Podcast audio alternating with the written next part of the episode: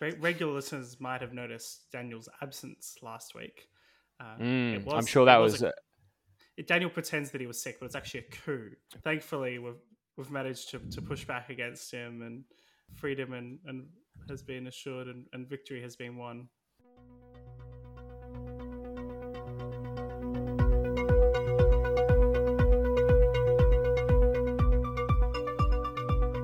Welcome to the Pin Factory, the Adam Smith Institute's podcast.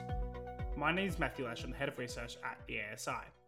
In this week's episode, I'm joined by my co-host and head of programs, Daniel Pryor, as well as James Lawson, an ASI senior fellow and business advisor. In this episode, we'll be discussing the fall of Afghanistan, next steps for vaccinations, and political donations. Following America's withdrawal from Afghanistan, the Taliban launched a lightning offensive, culminating in the total collapse of government forces and the capture of Kabul. Daniel, do you think the, US withdrawal and I, I suppose the, the return of um, Afghanistan to Taliban was practically inevitable, or was there any hope of US forces remaining, and, and would that have been an effective response?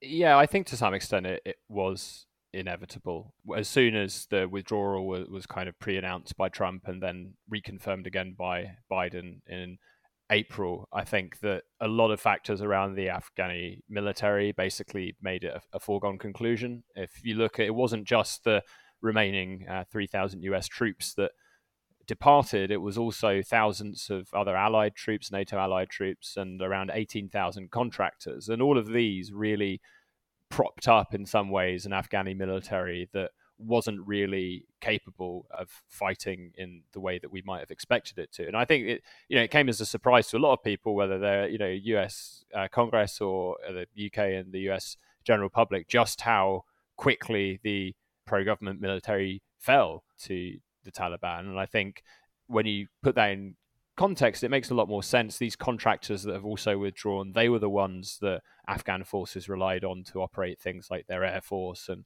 for logistical support. And in the time that the Taliban has waged this campaign, sort of lack of logistics, for example, have been a really key factor. The other one really is is the morale of the forces and talk about having the best trained troops and the US spending tens of billions of dollars on uh, training up the Afghani army. But at the end of the day, and if it's not, if morale is not high, and it seems like it certainly wasn't in this case, it seemed like most uh, pro-government troops saw this as a foregone conclusion and just simply surrendered instead of fighting a hopeless cause, and it's a real concern. There's, there's no point sacrificing it and more death if, if the whole momentum is against you. Although I think it's probably disappointing to all that the Afghani military wasn't able to hold on for a bit longer. But I mm. suppose that leads to kind of the central question here, though, James, doesn't it? Should the US have withdrawn? I mean, if, if you put it in international context, the US still has thousands of troops in Japan, in South Korea, in Germany, even in the UK, in Australia, that they have deployments all over the world. Is is a few thousand US military troops a relatively small price to pay to keep Afghanistan out of the hands of a kind of fascistic extremist regime of the Taliban, as well as a potential harbor of terrorists that could attack the West. It, seems totally nonsensical considering you can talk a lot about past losses uh, in the war in Afghanistan and, and past failures, but the, the, cost of the ongoing engagement seemed extremely low compared to, to the benefits that the world got out of it. Yes, I, I think people fall into two broad camps on this topic, and it's really down to kind of fundamental philosophy about how you deal with international relations. So, in I think in one camp, you have people who are naturally inclined towards isolation, who don't want to intervene in countries abroad and are hesitant whenever we have. And therefore, in, if you're in that camp, you see Afghanistan as this endless war with an endless price that, that, that isn't worth pursuing any further. And maybe we shouldn't have gone in in the first place, but certainly after 20 years, what are you going to change? At the other end of the spectrum, you have people who are much more naturally inclined towards uh, to, to, towards intervention, who think that we have a role to play in promoting democracy and liberty abroad, and who think that we can successfully affect change. And I think there are probably a spectrum of people in, in somewhere in, in the middle, but on, on uh, but naturally inclined one way or the other. I think even if you're on the isolationist side of things, you can look at the results of what's happened recently and say that the, the withdrawal was completely botched. It certainly wasn't the right way of going about it. and that in that context, perhaps it would have been better to have a much more orderly, much slower withdrawal, make sure that make, make sure that better foundations were in place. And the counter will always be, but for how much longer? You've been there for 20 years. So I don't I don't think it's a, an, an easy one to answer. I think it does come back down to kind of fundamental philosophy of where you sit on uh, intervention abroad and, and whether or not you think that's a, a good idea. But in the short term, I think we can fairly decisively say that we didn't have enough patience and that we, we, we, we've botched it this time. I think a good way of thinking about this from a kind of more pure economics terms is looking at the opportunity cost of interventions such as the war in Afghanistan, for example, but plenty of others, I think, lend themselves to this sort of analysis. And if you compare the, if you think about the opportunity cost of the Afghanistan war, for example, cost the US between four and six trillion dollars, combined with the Iraq war, I should say, in wartime expenditures and things like future medical bills for veterans. And to put that in context, and this is uh, done in a, a paper a few years ago by um, by John Quiggin, that's about ten times the total amount of aid received by the whole of Africa since 1945. So. I think it's worth thinking about the actual cost of these interventions and the ongoing cost of these interventions being so high, is there a way we could have affected the same sort of change that I think most liberal kind of interventionists are, are looking for when it comes to promoting freedom, democracy, the rule of law, etc., but in a way that w- was more cost effective, perhaps? And I'm not sure that that's necessarily the case. Daniel, though, in, in this case, you have to be careful of the sunk cost fallacy, which is to say, just because focusing on the, the past costs of, of, intervention in Afghanistan is not actually a good way to make a forward-looking decision. So my yeah. argument would be, um, yes, there was been expensive, and I, I, think Afghanistan was is often confused with Iraq, which is probably a lot less justified intervention. Although getting what Istami is saying, I think is a moral good. Afghanistan was more specifically justified in order to remove the the operating pad that Al Qaeda had, and then the wars kind of dragged on, and, and the Taliban have been far more successful as an insurgent force than expected. But at least at the moment now, I think the counter argument here would be well, the only reason the Taliban weren't much of a problem in the last six months is because they knew that the US was withdrawing, and if the US mm. wasn't withdrawing, this might have continued to be an issue. On the other hand, though, you could have just played a bluff to some extent with Afghanistan, like, yeah, we're withdrawing, we're withdrawing, and then you just you kind of hold on your troops and, and you, you, keep them there for longer. And that's effectively what two past presidents have done. They've said they're withdrawing without actually doing it, which seems to be in some ways the, the best strategy. Uh, it just kind of comes to my thought in my head is, was this Trump's fault? Well, Trump didn't actually pull the trigger. And therefore, Biden is the one who gets his foreign policy responsibility. He's also the one who assured us again and again that Afghanistan would not fall, that the Taliban weren't about to take it over. It's not going to be like Vietnam. Well, what did you have? You had American helicopters evacuating people from, from the US Embassy. I don't know what could be more Vietnam than that. Yeah, the uh, although you're, you're right that Trump didn't pull the trigger on this one, he certainly played a role in setting up this timetable for withdrawal. And I feel like there's a kind of conflict between domestic priorities here and between them and international priorities when it comes to the political incentive for politicians for things like wars that aren't very popular or continued foreign intervention is to pre-announce withdrawal and give a timetable in things like election promises and as addresses to the wider general public. But in some ways, that can be quite counterproductive in that what you're basically doing is you're giving the Taliban a nice little timetable to prepare their offensive as soon as US troops get out of the country and as soon as NATO troops and contractors leave. So there is kind of an argument here that maybe if, if you are going to withdraw, that you shouldn't make it such a, a formal pre-announced process to the wider world and perhaps consult and let the Afghan military know. Yeah, I mean, you absolutely shouldn't tell your enemy when you're leaving. I mean, this is what America's done quite a few times in Afghanistan, and it, it, it's revved up the Taliban in, in response. I suppose the the kind of next question that comes to mind in terms of what this kind of says about Western power and our ability to intervene.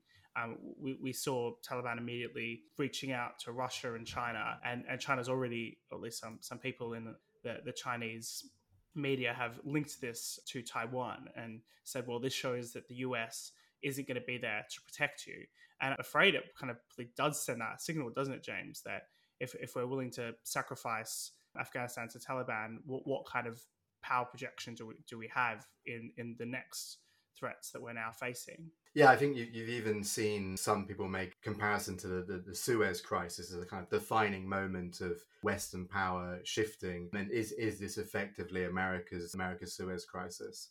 I, I definitely saw the uh, the tweets from the Chinese media quite aggressively suggesting that this means that the US won't be there to protect you and that Taiwan will fall in a, in a similar matter of days if, if they were into, to enter armed conflict. And, and I guess the, the most harrowing scenes that we've seen in recent days are, are those from the, the airport in Kabul, where there's been the, the last stand of, of um, coalition forces holding on to that key asset in order to evacuate people, but at the same time turning kind of quite chaotic and, and people jumping onto the planes and, and tragically as it took off falling off on, onto the ground as well as this kind of ongoing reports of despite promises from the taliban as, as if they're a reliable partner for promises that people can't get to the airport and, and there's a lot of human rights activists western forces journalists and women who, who now face persecution try and get out of the country. Then the, the has announced a program for 20,000 people to come over on, on top of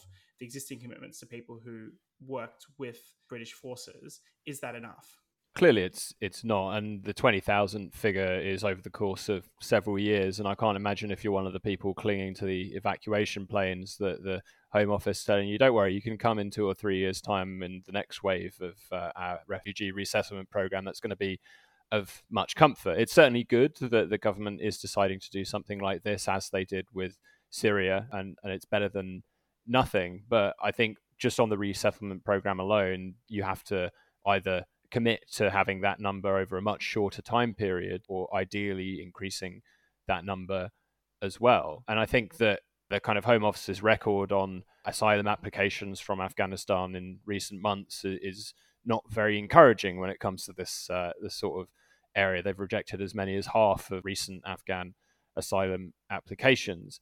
But the other aspect to this, uh, the refugee, the inevitable refugee crisis that we are going to experience, is that a lot of people simply, for various good reasons, don't go through an official resettlement program. They don't have time to fill in the forms needed or to to queue up and wait in order to protect themselves from imminent danger, the Taliban knocking at their door and making lists that they're going to they're going to be hunting down undesirables as soon as the US is out of the way. If you're someone in that situation, you don't have time to go through the bureaucracy of an official resettlement program. Oftentimes, you're going to up sticks as quickly as you can, get out the country in any way you can, and that might not be through an official route. So it's important that as well as we having this official resettlement program, so make it easier for people who arrive through unofficial routes to be able to secure protection in the UK. And it's something that I think we have a special moral responsibility for, and we owe these people for, not just the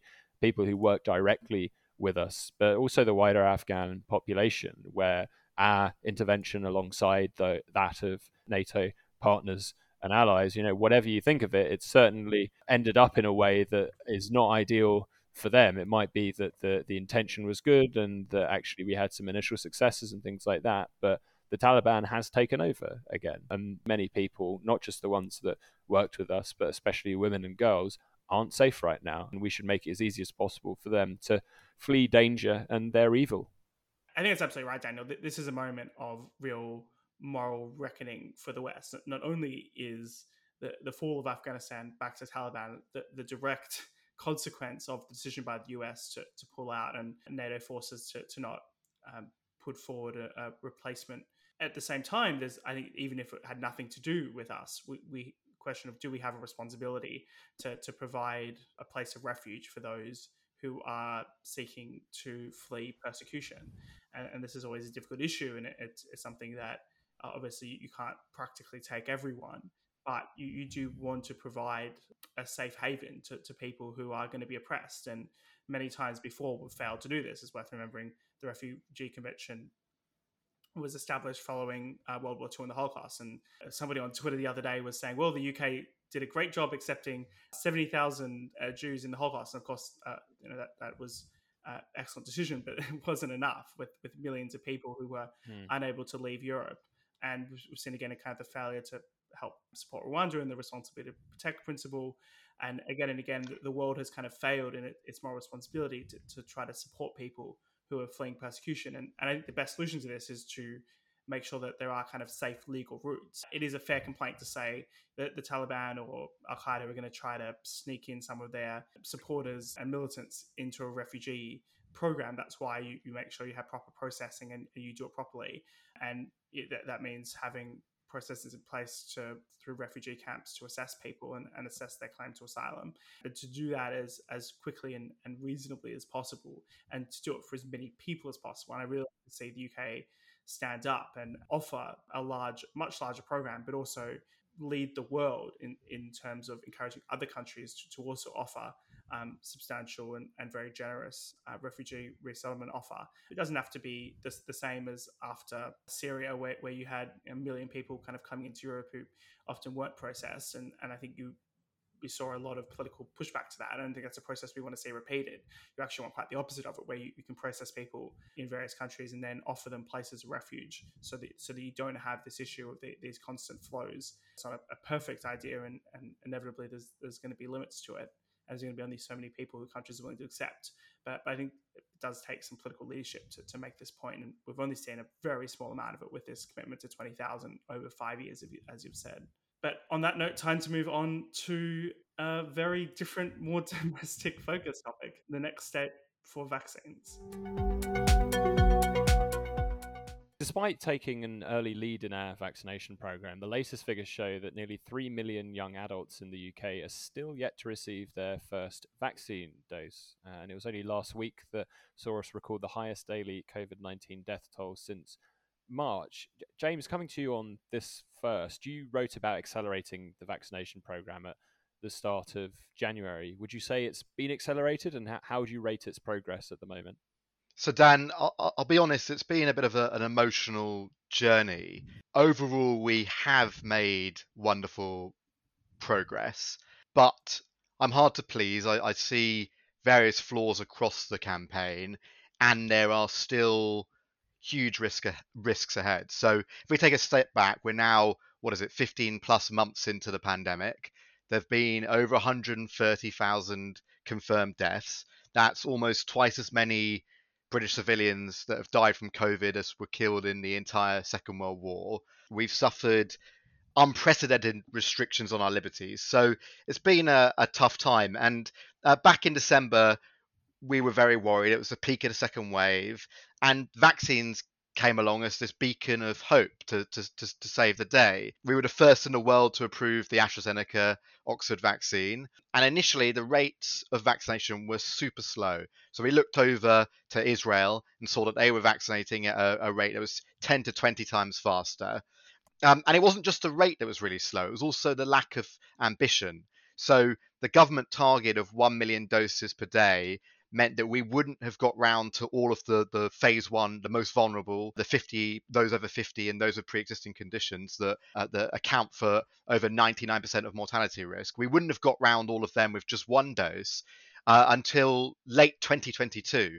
And so it's brilliant that we've been able to uh, speed up the rate significantly and we've got to a position where we have actually given uh, or offered two doses not only to everybody in that group but to all adults and that we're now targeting those uh, above uh, the age of 16 and, and off the, the 22 recommendations the ASI made, over half of them were trialed or partly adopted or even fully em- embraced. And so, either through our influence or just sheer luck and serendipity, the vaccination rate did increase as much as tenfold. That said, we never reached the ASI's target of 6 million doses a week, and we have seen the vaccination rate, as you say, slow in, in, in recent in recent weeks. And so there's there's certainly room for improvement still. So on that vaccination rate slowing in recent weeks, have we got any kind of new ideas for trying to boost vaccine update uptake again? Do you think we should be using incentives or perhaps even vaccine passports? Yeah, it's, it's an interesting question. I guess, firstly, why have they slowed down is, is quite hard to get to the bottom of. We've now got six EU nations Belgium, Denmark, Ireland, Portugal, and Malta who have overtaken us in terms of vaccination percentages, and others like France, Italy, and Germany are hot on our heels.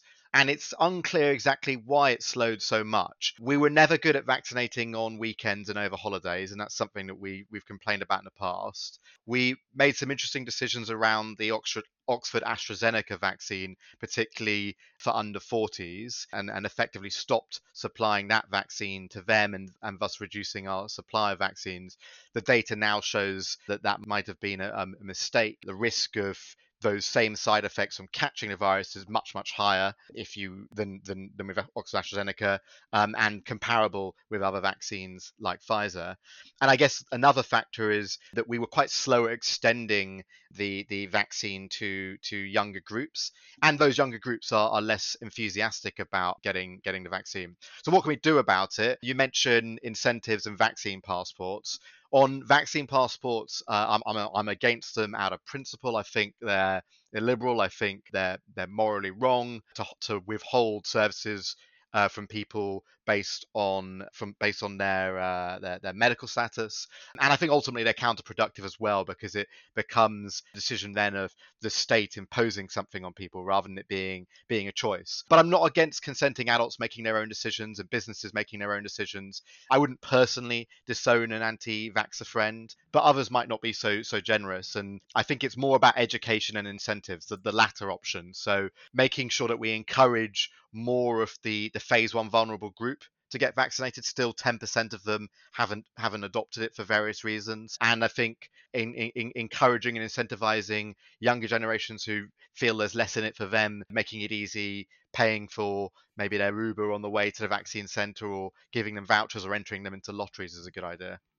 I, I think you're absolutely right, James. At, at this point, uh, the, the, vaccination program, the UK was once world leading, is basically being caught up by uh, a lot of other countries although the, this earlier speed no doubt saves a lot of lives, we've got to think about how we get those final slither of the population vaccinated.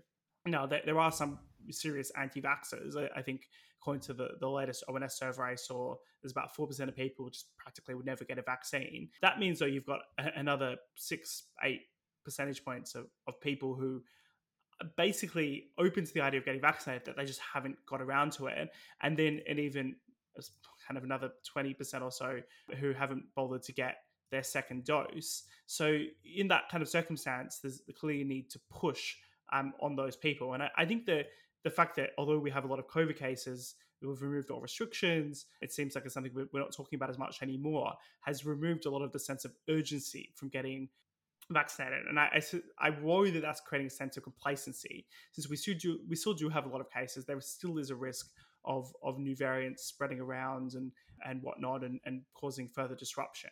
And ultimately, I, I see a, a apocalyptically terrible scenario where even with the, the Delta variant combined with let's say a, a, bad flu season because the flu hasn't been going around for a couple of years, we end up in a situation where there's all these calls for lockdown again at the end of the year in, in winter because it looks like the NHS is being overwhelmed. And uh, the best way to fix that is just to minimize the spread of COVID. We know that vaccines do, although vaccinated people who test positive often have similar viral loads, you're 60, 70% less likely to get get COVID, and that reduces the spread, reduces the chance of it reaching someone who is vulnerable and, and could end up in hospital or could end up dying. So it's about just doing that final push to, to ensure that as many people as possible are vaccinated and incentivizing that, I think, in a positive way, as James has said, not necessarily restricting people's liberties to achieve that goal.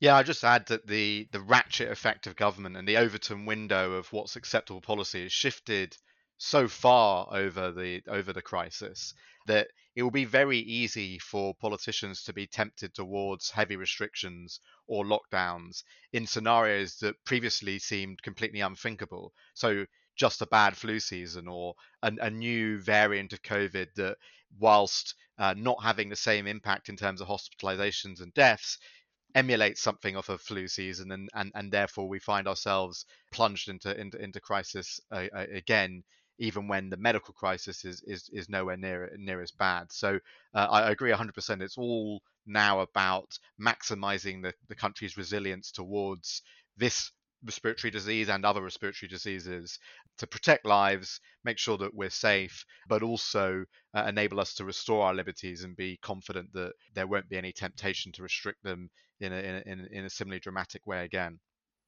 Well, let's finish up this section with some discussion of what the next stages for our vaccination program should be. We've mentioned incentives already, but there's issues like should we be vaccinating children younger than 16, or things like booster shots, the debate over whether or not we should be using supplies for booster shots or uh, giving them out internationally, uh, and then also the kind of prospect of any newer vaccines coming along. I guess just to start with this question of allowing parents to decide whether their children should be vaccinated when they're under 16. What are your thoughts on that, James? Yeah, so I guess my, my starting point is, is is back to what we were saying in the last section that the the uh, the vaccines are extremely effective. We've seen a what I call a vaccine dividend, so a 90% reduction in the number of deaths in in this in this wave versus the the second wave for the same number of cases. And we do see even with the Delta variant that it, it reduces the, the spread of the virus as well. The virus isn't going anywhere the Delta variant is challenging and there's a risk of an ultra Delta variant one day. And so in, in that environment, I think there's a very good reasons why young people under the age of 16 and their parents would be interested in, in, in getting in getting vaccinated. Uh, I'm not saying that we should impose that upon them, but I think it's something that uh, an informed parent and their child ought to be able to to to opt into, um, and in doing so, reduce the risk of, of the virus to that child, reduce the, the risk to wider society at the same time as well. So it's it's a, it's a win win, I think. I, I think that's absolutely right. I, I can't say a good argument for restricting children's access to the vaccine. And surveys of parents indicate that most of them are happy to see their, their kids get the vaccine. And it's even possible it could provide some longer term protection. Because we know COVID is going to be around for many, many years. And, and, getting those antibodies and that immune system primed to face COVID at relatively young age, perhaps even on a, a reduced size of, of the dosage, could actually be quite safe and effective. And I think there's some more research to be done on that front. Just moving on to other questions, though, Daniel, I think it's absolutely nuts. The UK hasn't formally begun a booster program. We've already seen it going on in Israel for immunocompromised people aged over the 60. Current plans are really only to provide um, boosters to a very limited set of people, even though the research is pretty clear that the immunity from COVID wanes over time. I think the government absolutely needs to open up booster shots to everyone uh, as, as soon as possible, starting with the, the priority list. So I was going to just add that Israel are already at 12% of the, the population having received a, a, a, booster shot. So by international standards, we're we're already falling falling behind falling behind the leaders. And and then I think the last question had there, Danny, was about um, next generation vaccines, which are going to be absolutely essential, uh, both in, in terms of fighting future variants that are more vaccine resistant as the evolutionary pressure might lead towards. Um, but also on top of that, uh, I think there's a lot of hope for some vaccines that are actually a lot more effective. There's T cell based vaccines, for example, that, that could give a, a broader immunity to, to all different types of coronaviruses rather than just specifically different variants of, of COVID 19. And that could actually stop people getting COVID and allow elimination of the virus if it's a lot more effective. So uh, we haven't heard too much from the government about their investment in those type of vaccines that might not be here in the next six months. But if we're going to think like we did in the original vaccine um, procurement, we, we should be investing very big to, to try to eliminate COVID if possible using the, the latest technology. And and that's something where the UK I think risks potentially falling behind if we don't invest soon because there's going to be a lot of orders and a lot of pressure onto these these next generation vaccines. And again, I, I think it's just about remembering, okay, yes, we did well at the start here, but complacency is what what breeds terrible lack of preparation and, and failure in the future. Well, some truly excellent suggestions for how to boost the UK's vaccination programme there. And I think with that, we'll move on to our final section of the podcast on the morality of political donations. Conservative Party co chair Ben Elliott has come under pressure following revelations of a secretive advisory board for top donors with special access to senior politicians. Daniel, was it wrong for the Conservatives to not declare the existence of a, a donor club of, of this description, or is this simply kind of normal political practice that, of course, the Tories accept money and, and have special donor clubs and dinners and lunches and what else for people who provide support to their political party? My first reaction as a liberal is just that this is a question of free association, free speech, and the right to privacy when it comes to these sort of things. There's nothing that kind of suggests to me that this particular sort of speech and association should have any sort of legal scrutiny on it that's different from what we'd have on anything else. Now, you know, the, the kind of classic counter argument to this, and one that I think is fairly popular, is that all these sort of things make a big difference to uh, to political outcomes and to what actually happens in terms of political decision making and policy formation. That you have a, a small group of very influential people that get to to effectively decide or at least steer the government's agenda, and that's obviously you know true to some extent. But I think the way that it's often portrayed is, is significantly overplayed in terms of just how much these people, uh, these donor clubs, have influence over uh, the Conservative Party. To be honest, James, are you worried about the role that money plays in, in politics, or do you share Daniel's uh, sunny, some would say naive optimism that money isn't too influential? I, am probably not as not as optimistic as Dan, but I do agree at the core that it's a question of free association. And so what you need to look at is what was the actual impact of this donor club. I think most of these sorts of donor clubs and dinners have extremely limited or absolutely no impact on on, on the policy agenda, and as a result, there's there's not a huge amount to worry about. Where, however, a contract was awarded because somebody was able to influence a minister, that's a very different a very different thing. But the the burden of proof on that ought to be higher. Just attending a, a, a, dinner, going for drinks with a minister, that in itself isn't is, isn't uh, isn't a crime, and and I, and I, don't think should attract as much uh, scrutiny as it does. And ultimately, I think this is one of those issues that is perhaps more more excited and more excitable within the the SW1 bubble um, than a, than reality until it extends uh, into that more nefarious domain. Yeah, I feel like there's a kind of common misconception around these sort of things that they are regularly meeting in order to decide the future of government policy, whereas in fact it's and maybe the the various parties won't particularly like to admit this, but it seems like more of a, a luxury kind of consumption good for the donors, in that they get to rub shoulders with the the rich and famous and influential, and the same for the the politicians. To be honest, it's just a, a mainly an entertainment good as opposed to something that results in, for example, a particular you know government contract being awarded. And of course, where that does happen, and it does sometimes, then there should be a lot of scrutiny around that. I think that it's not you know it's it's not unheard of, and we've heard it in in recent times. But the vast majority of this stuff is just making extremely rich people feel like they're a part of the in group, for want of a better word the other element is there's always just going to be a correlation between people having a political view supporting a political party that has similar views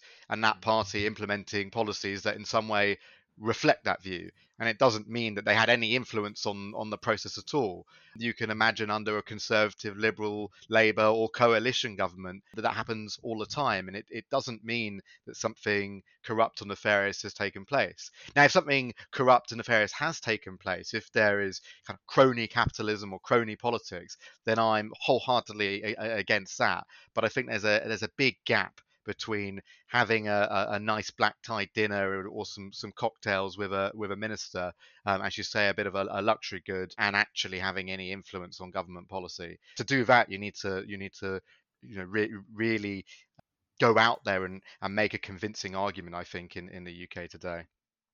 Kind of like in my mind the, the example of uh, uh, say you're a private railway company and you, you, give a donation to the Tory party before the last election because you're worried that uh, Labour is going to nationalize your industry and is basically going to destroy your existence. Now, I don't think it's eh, necessarily the fact that you give that donation changes the policy, but you as a private company have chosen to express your political opinion, to express your speech through the, the giving of, of money. I think it's the same for the, the, thousands of people who give their money to the Tory party or for that matter, the Labour Party or the Lib Dems, is they're effectively expressing their view through the, the donation of money to that political party. And where things go wrong is is when there's corrupt influence when there's and i think this obviously does happen maybe more than we'd like to admit i'm not completely certain it's, it's hard to spot these things where regulations or tax policy or whatever else is is decided at the whim of the donor because of their access as a result of giving a donation. But it's it's there are a lot of kind of strict rules around this that should at the very least ensure there's some transparency with with who and what they mean. And getting rid of donations we should also add won't actually solve that problem. It'll just be a more pernicious problem where those who are the best socially connected rather um, are the ones who end up having influence through you know even the civil service who they can talk to and identify let alone through ministers and mps i guess my other, my other thought on this is ultimately if you want to reduce corruption in government and reduce contracts, crony capitalist contracts being awarded. The best way of doing this is not to have bigger government and more more regulations and more complexity, but actually to limit the remit and the scope of the state. And the less that the state's hand extends itself into into the private sector, then the less need to try and influence policy in, in that way, and the less temptation uh, towards corruption.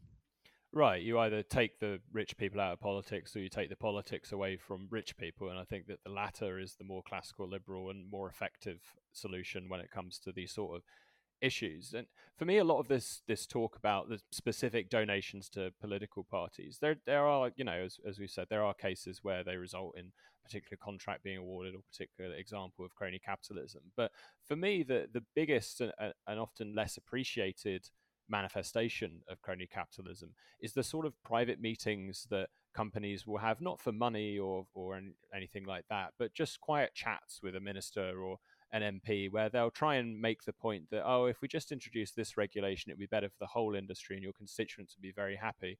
And of course that particular regulation would benefit them the incumbent at the expense of new entrants for example. It's a case that you see time and time again across many many different industries and the UK, where it's not the explicit, I'm going to give X political party money and they're going to do this. That's not the main thing that's the, the issue here. The main problem is I think you should bring in this regulation or change this tax rule for the greater good. The politician feels very good about it and doesn't realize that they're unwittingly performing the, the role of the kind of company in question that's proposed it to them in the first place. And that's something that, that we should or we ought to look at more and we ought to examine more, but we tend to be distracted because these sort of someone gave uh, lots of money to the political party stories tend to be more titillating, more exciting. It, it creates good images as well of a black tie dinner and the the the, the story yeah. of rich people getting together, even no, I think what's interesting about this Ben Elliott case is no one's actually managed to link it to any decisions that have been made by the government in, in favor of those donors. Ben Elliott himself was made his fortune as providing concierge services to the rich and famous in a way you were talking about there, Daniel, where he was providing them very expensive consumption goods, the tickets at the front row to the sold out concert, the you know weekend away in Ibiza on a private jet, whatever it may be, that organizer for you. And you could say it's a little bit dodgy that he's trying might be if he was selling from his business perspective access to Tory leaders. I mean, I think that would be a bit of a conflict of interest for him. But if, if all he's doing is providing kind of a different sort of consumption good, which is you know you get a bit of a chin wag with with a, minister, you have to be crazy to think a minister's making a decision at a cocktail party or a black tie dinner on some controversial political matter. You know, the, the classic case here was was the Robert Jenrick one, where he got in a lot of trouble for being lobbied at he was lobbied at about um, some requirements in relation to a, a, development in Canary Wharf. And the controversy was, well, he then tried to support that development. Now, Robert Jenrick generally is someone who likes to see building more homes. It was actually not necessarily surprising. This person barely paid any money to be at that dinner. It was the kind of cheapest in a sense, political persuasion technique. And in the end, of course, he had to recuse himself from it, and, and the decision was made independently of, of Jenrick just because of all those conversations that he had. It, seemed like quite a ridiculous circumstance to say that Jenrick had actually done anything corrupt or that the money necessarily changed the decision that had been made. But I think that's the this perception of politicians, though, is is the problem that they are, you know, quite corrupt, and all it takes is giving them a fiver to change their policy. Yeah, it comes back to what James said a, a, few minutes ago about the confusion between correlation and causation. If I'm a politician that for my entire political career goes out saying we need to build more homes, we need to build more homes, and then say a development company comes along and gives the party I belong to an absolute ton of money, and I carry on saying what I've always said, which is we should build more homes, we should build more homes, I don't think it's something that we necessarily need to worry about or that has any particularly strong causal effect. But it seems like I think a lot of the time as well, it, it's it's people being quite disingenuous in ascribing particular motives to politicians, where they're just trying to score a, a cheap political yeah. point and say so and so is corrupt because their their wider organisation took money uh, from an organisation that supports what they support anyway. There was interesting broader study, this particularly in the American sense, that tried to assess what kind of decisions do politicians make and, and is it reflective of their say their constituents opinions the opinions of their donors or was it the opinions of kind of uh, the elite kind of social class? So what more or less found is whatever the elite consensus was is what politicians do. It's it's got relatively little to do with money. But I, I suppose the, the other question there is the Tories are getting a lot of slack about this. I mean, it seems like the Labor Party is traditionally the party, isn't it, James, that has a very clear connection to a sectional interest, aka the union movement, and is receiving constant donations and constant influence. And we saw this particularly during the Corbyn era with kind of some quite extreme unions pushing certain people in, and but at the same time they're kind of trying to influence Keir Starmer at this all that going on. Is it there's a reason why we hear a bit less about the union influence on Labour? Yeah, I think I think that's right, Matt. And if you look at the donation data over the last decades, uh, approximately 60% of funding to the Conservative Party has come from individual members. And when I say individual members, there's a, a, a threshold of, of, declaration there, right? By comparison with the with, with the Labour Party, 40 to 50% of their funding has consistently come from from from the trade unions. Um, and so you can see very clearly how the, the trade unions have a will, will have a huge influence on on the on the party's policies, given that they they represent half of the funding, and it's not just a one-off donation; it's a consistent stream of funding. And and and by comparison, the, the Labour Party only about 15% of their uh, funding comes from from individuals. And they also get a huge amount of funding from from companies. They actually get a larger share of funding from unincorporated associations and, and other groups like that than, than than the conservative party. So when you put the numbers in perspective I, I, I, I don't think they have much of a leg to stand on in terms of criticizing one party or, or the or the other. Um, and it's more about looking at the general principle of whether or not it's okay to donate to parties and how they're funded in general. I do think, and I'm not going to say this too often on this podcast, that we need to be fair to Labour here as well. If we're going to be making, I think, the correct argument that you know people fund the the Tories because the Tories are doing things that they like to do anyway and that happen to kind of correlate with the desires of their donors, then the same is likely to be true when it comes to the Labour Party. You know, people join the Labour Party because they want to support things that the trade union movement tends to support as well. And it's not necessarily a case of, well, if the trade unions stop funding the Labour Party, we'd suddenly see Labour support free markets and uh, and you know low taxes, etc. I think that there is still that kind of broader ideological position that they hold, regardless of, of where their funding would come from. Now, you know, obviously it's a strange hypothetical in the sense you can't really imagine a Labour Party without its trade union backing, so it doesn't quite work as a, a realistic thought experiment.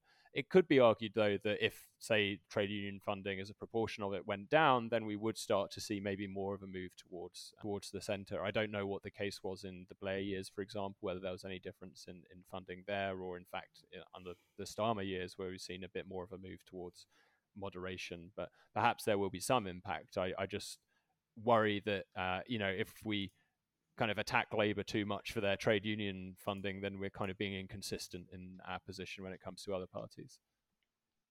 I, I'd agree with that, Dan. I mean, ultimately, the Labour Party was formed out of the trade union and trade union movement and out of socialist societies. So it's not surprising that the trade unions and socialist societies are to this day their their, their biggest biggest source of funding. I think where it's just important to note it is that it is a very concentrated source and therefore does have a, a big influence on policy more than I think any one uh, individual donor could have on other parties where they're, they're delivering a small proportion. Of course, the Labour Party is a union party and, and they have delegates and direct control in terms of voting over the party yeah. and by design, which probably is actually the more direct source of influence from the union movement on Labour, which which I think in a sense is kind of under talked about that, that the union movement is in themselves an interest and a legitimate interest all the same, but an interest and and therefore Labour Party is um, by definition only supposed to represent a, a certain section of society. But I think on that final note, though, if anyone would like to, uh, from a socialist background, give um, some of their hard-earned cash to the ASI, we'll be happy to take it and not change any of our opinions as a consequence. So, if any of our socialist friends are listening to this podcast, just just um, you know, feel free to pop some money into our bank account. Uh, but, but on that note, you, you can also donate uh, if, if you're enjoying this podcast and, uh, and uh, would like to see more content from the ASI And, and thank you, though, very much for uh, joining this week's episode of the Pin Factory. You've been listening to uh, myself, Matthew Lesh, the head of research at the ASI, my co host, Daniel Pryor, and James Lawson, who's a senior fellow at the ASI and business advisor. If you're enjoying the podcast, please do rate and subscribe in your chosen podcast provider and tune in next week for more banter analysis.